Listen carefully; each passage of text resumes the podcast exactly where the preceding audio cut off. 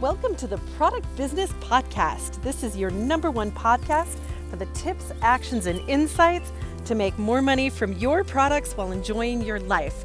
I'm your host, Amy Wenslow. Let's dive right in everyone. This is such a good, good day, and I'm so excited to be talking to you. We're going to be talking about how to split test. Split testing is one of those words you hear the phrase, you, you know, people say you should do it, but nobody really explains how. So I'm going to pull back the curtain on some of the split testing we've been doing for our new book, Turn Products into Profits, so you can understand understand how to actually start to implement this idea in your business so that you can really dial in your marketing messages. And that is the purpose of split testing. So, for all of you who are listening, Split testing is the ability to test different marketing messages to see what actually drives purchases and what drives response. So, when you are starting to split test, usually people go, Oh, I want to test the colors, or maybe blue is better than orange. And you can apply split testing a lot of places and a lot of ways, but that minor testing of blue versus orange is not what I would recommend, okay?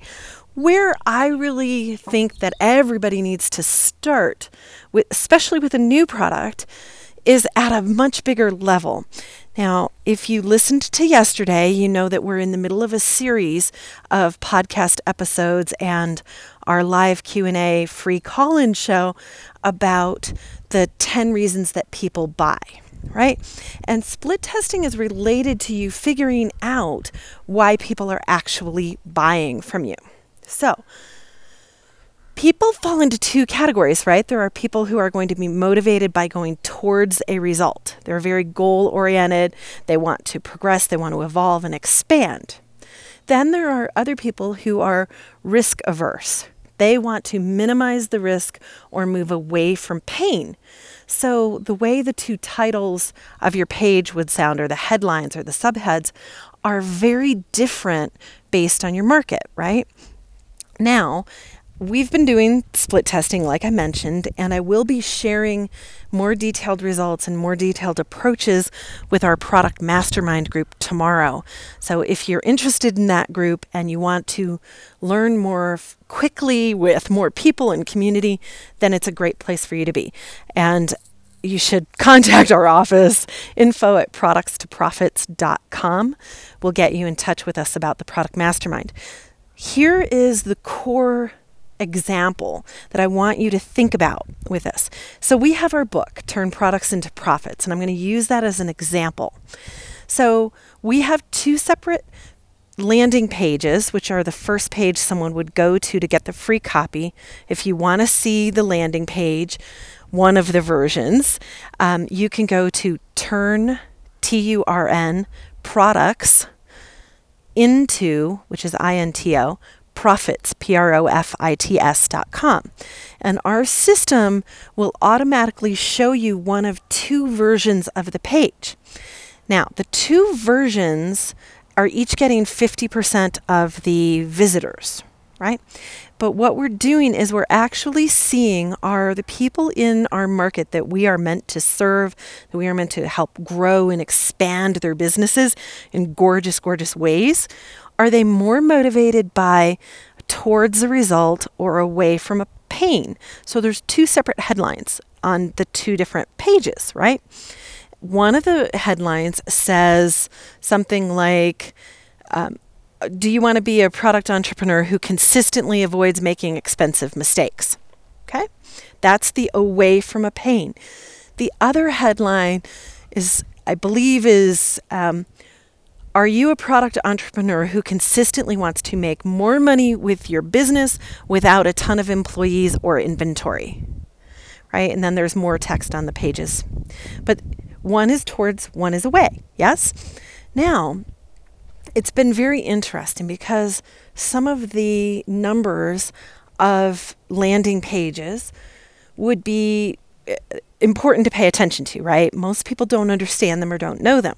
So, on a page that is an opt in page, people typically would say it's an okay page if it does more than 20% of the visitors opting in or taking the action you want, right? Well, in this split test, we've actually been able to see the results of how many people opt in based on the away headline and how many opt in based on the towards headline. So the away headline is our control because typically people will move away from pain more readily than they'll move towards a result, right?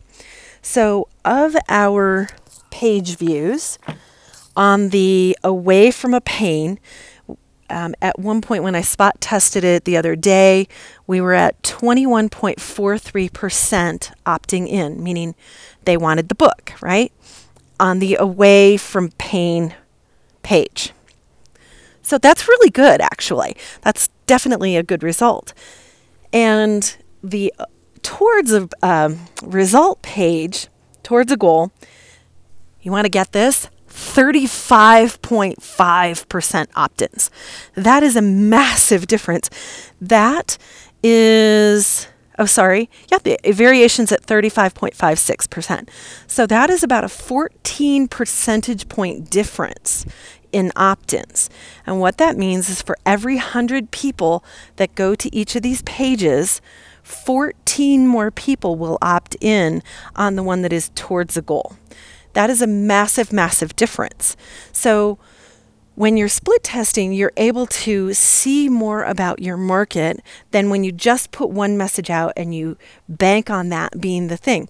I'm actually rather surprised about the, the how big the difference is with this, right? Now, so you understand some of the things you might test and some of the metrics. You could test the video on the page. You could test the subheadline. You could test the bullet points that you might put on your product listing. And you want to be systematic about it. Don't test too many things at one time. You want to only test one at a time and run enough traffic to it that it actually is credible information. Don't make your decisions based off of like 10 people. Ideally, for a big split test, you'd want a thousand views of that um, split test to run before you make decisions. Because this is such a dramatic difference in our percentages and it's really clear, we've already taken some action. We went into the page that is more about avoid mistakes and we increased some of the things that we think would actually help it convert better. We've already adjusted it and we're letting it run some more to see if the two pages start to perform about the same. And that'll tell us that our market is basically a 50 50 split between what they're motivated by. So, this isn't a question of manipulation. This is a is about speaking the best you can to the market you're meant to serve. Okay, so I just thought I'd be completely transparent here and run some of the philosophy with you. Now, once we establish which our market is most motivated by, right, which our readers and, and listeners are motivated by, then we will actually choose a winner and that's what we'll go with, right? And we're actually thinking of changing some of our other marketing materials based on the results that we're seeing out of this test. So we do want to actually run it for a little while because we don't want to just make changes arbitrarily, right? So there's some tools you can use to understand what's going on with your pages and with your your audience and your people when they come to visit. Um, I don't have time in this environment to go into all of that. There will be more information tomorrow in the next episode of the podcast. Uh, we have one going up a little bit later today, and there will be another one tomorrow. So you definitely want to tune into those if this is interesting to you because frankly, you will make more money and you will serve people that you are meant to serve with your products more uh, gracefully and it'll frankly be a lot more fun. So, with that, everyone, this is Amy Wenslow, and I am so glad that you are here with us. You have just listened to the Product Business Podcast with me, your host, Amy Wenslow. Subscribe, review, and share our podcast on Apple iTunes, Podcasts, or Google Play. Until next time,